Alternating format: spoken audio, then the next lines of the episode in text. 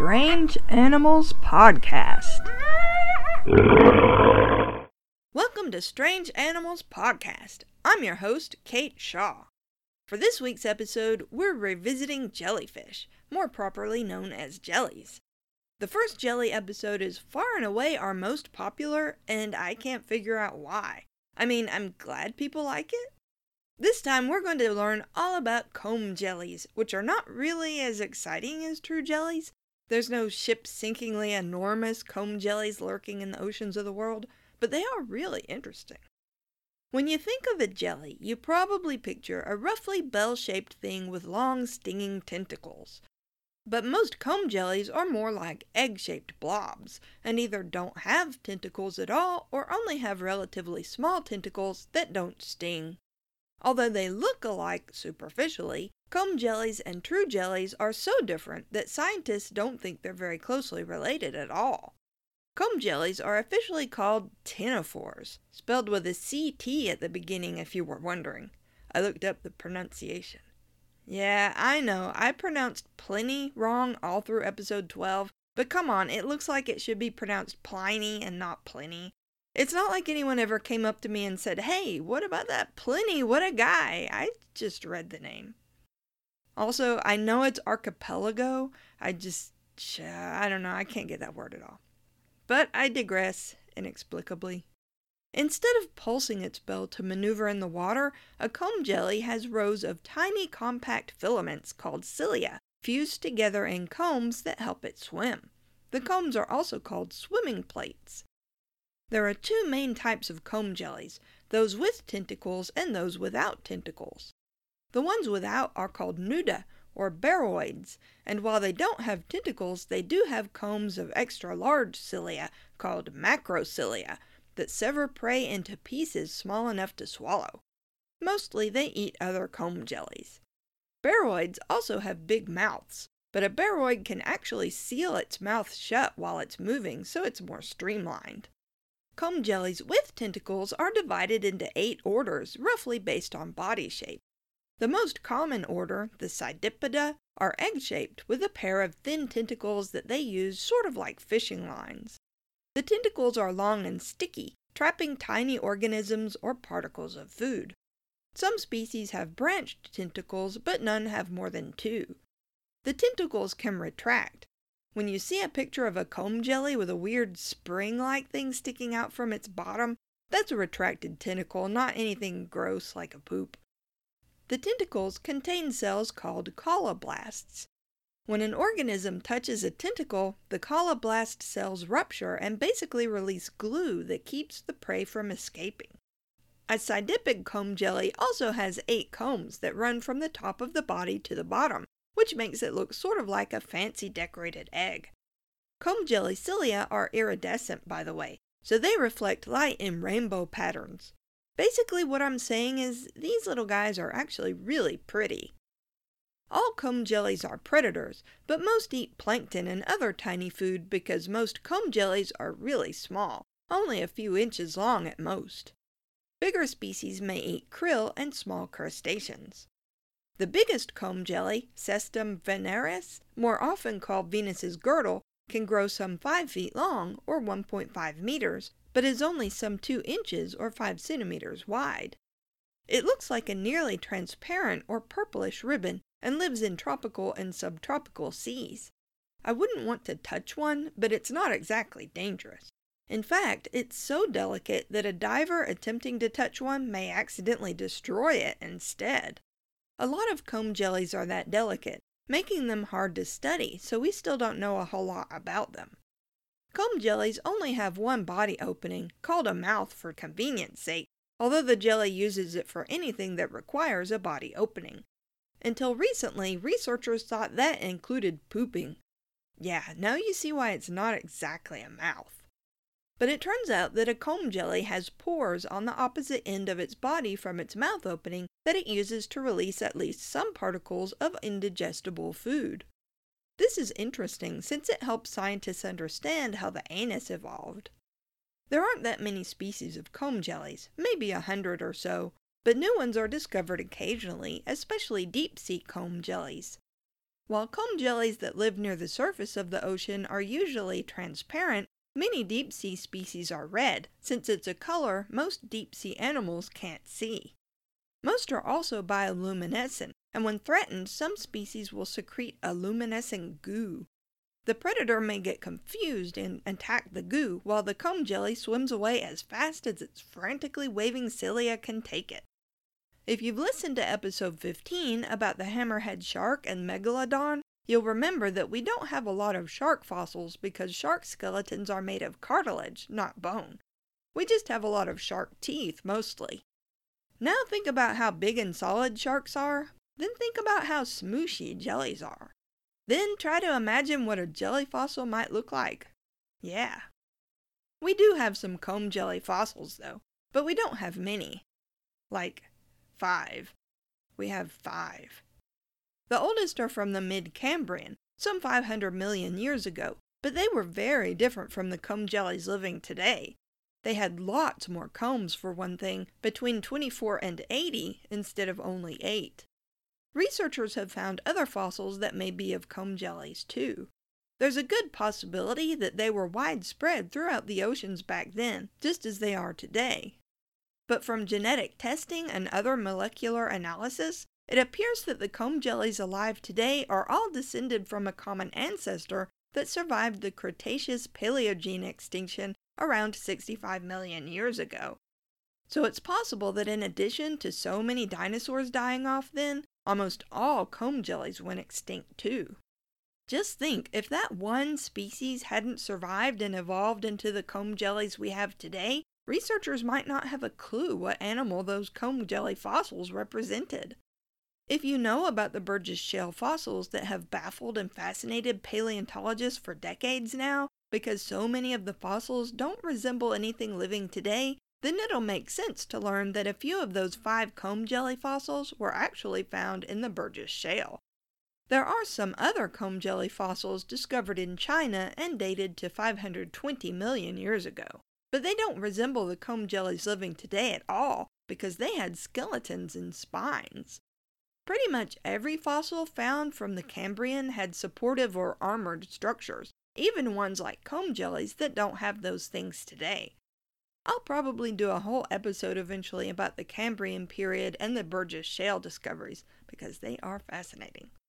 Anyway, there's some controversy going on right now regarding whether comb jellies or sponges were the species that gave rise ultimately to all other animals. So let's take a quick side trip and learn about sponges. The sponge is a very simple animal, still around today. They don't have any specialized structures like nerves or a digestive system or a circulatory system or organs. They're just a sponge, basically, and if you were wondering, the sponge you use to clean your kitchen is named after the sea sponge, not vice versa, and you can still get actual dried sea sponges to use for cleaning. They've been used that way for millennia. It wasn't until 1866 that scientists even realized sponges were animals and not plants. Living sponges just hang out in the ocean or fresh water, stuck to a rock or something, Water flows through them and washes food and oxygen in and waste out. That's it. That's all a sponge does is let water flow through it. I feel like there's a life lesson to be learned there, but I'm too busy doing 10 things at once to figure it out. Mostly sponges eat bacteria and other tiny food particles, although some eat small crustaceans and a few have developed a symbiotic relationship with plant like microorganisms, which live safely in the sponge and produce enough food for both it and the sponge. Every so often, a sponge will release eggs or sperm into the water. If the conditions around a sponge deteriorate, some species will create bundles of unspecialized cells called gemmules. When conditions improve, the gemmules will either grow into new sponges or, if the sponge that created them has died, it will recolonize the original sponge's skeleton. A sponge's skeleton is a sponge, by the way. If you've got a natural sea sponge in your house, that's what you're cleaning your kitchen counters with the skeleton of a sea sponge. Different sponges use different minerals to create their skeletons, and most are pretty hard. but the ones sold as natural sponges are softer and throughout history have been used for everything from padding armor, applying paint, and filtering water. Loofah sponges aren't actually made from sea sponges, though. They're actually from the dried insides of the sponge gourd. I did not actually know that until just now. Oh, and guess what else I just learned? There's a small population of bottlenose dolphins in Western Australia that use sponges. The dolphins frequently hunt close to the bottom of the bay, to keep from scraping its rostrum or bill in the sand, a dolphin will sometimes stick a sponge under its chin. Researchers think that one especially smart dolphin figured this out and has been teaching her children how to do it ever since. So that's the sea sponge. Useful for many things, not much of a party animal. Compared to sea sponges, comb jellies are intellectual masterminds, even though comb jellies don't have brains. Instead, comb jellies have a nerve net. The nerves are concentrated around its mouth and on its tentacles. It does also contain an organ that helps the jelly sense its orientation, basically so it knows which way is up. It usually swims with its mouth pointing upward, incidentally. But while the comb jelly's nervous system is pretty sophisticated for such a simple animal, it's also very different from other animals' nervous systems. Like, super different. Its nerves are constructed from different molecules and use different neurotransmitters. Its nerve cells are so different from other animals that some researchers think it actually evolved separately. Specifically, neuroscientist Leonid Moroz thinks so. He thinks that the first ancestor of comb jellies split off from the sea sponges some three quarters of a billion years ago and evolved separately from all other animals. Since comb jellies use a different set of chemicals as other animals to accomplish the same tasks, a couple of articles I read make a big deal about how evolution must therefore follow a prescribed path, that animals must have certain traits to survive. But assuming comb jellies did split off from sponges that early and did evolve separately from other animals, they were still competing against those other animals. It's not like they had an ocean to themselves Although that would be awesome if they did, because who knows what they might have evolved into. The controversy about whether sea sponges or comb jellies were basically the trunk of the tree of animal life started in 2008 when a study in the journal Nature compared DNA sequences across a number of animal species and suggested that the comb jellies were evolutionarily first. A 2013 paper published in Science by another team of researchers made the same conclusion based on the genome of a species of comb jelly called the sea walnut. That is such a cute name. Don't you just want to cuddle the little sea walnut and make little hats for it? All this ignited what some articles call a firestorm of controversy. I like to imagine researchers reading the studies and freaking out. Moroz's studies of the comb jelly's nervous system and the complete genome of a different comb jelly, the sea gooseberry, appeared in Nature in 2014. Mraz now thinks that nervous systems have developed independently at least nine times in various different groups. The controversy at this point appears to have several factions. Moroz's group thinks comb jellies split off from sponges and that everything else split off from comb jellies but developed separately in the neurological sense. Another group thinks comb jellies split off from sponges and everything evolved from comb jellies, and that comb jellies aren't all that weird neurologically. Another group thinks comb jellies and sponges split off from a common ancestor of both that had a simple nervous system which comb jellies retained but sponges lost, and that everything else evolved from comb jellies. But then there's the other side, the ones who think sure, comb jellies split off from sponges but so did everything else ultimately, and comb jellies are no more the base of all animal life than the man in the moon. One thing everyone agrees on, though, is that we still don't know enough about comb jellies. And they are really pretty. You can find Strange Animals Podcast online at strangeanimalspodcast.com. We're on Twitter at Strange Beasties and have a Facebook page at facebook.com slash strangeanimalspodcast.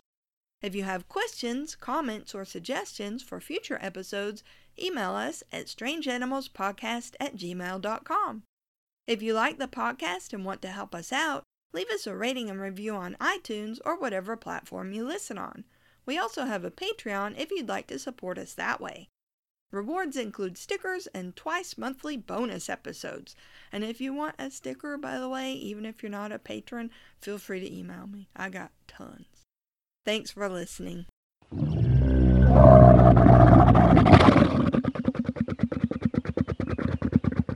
A sidipidid. Sidipidid.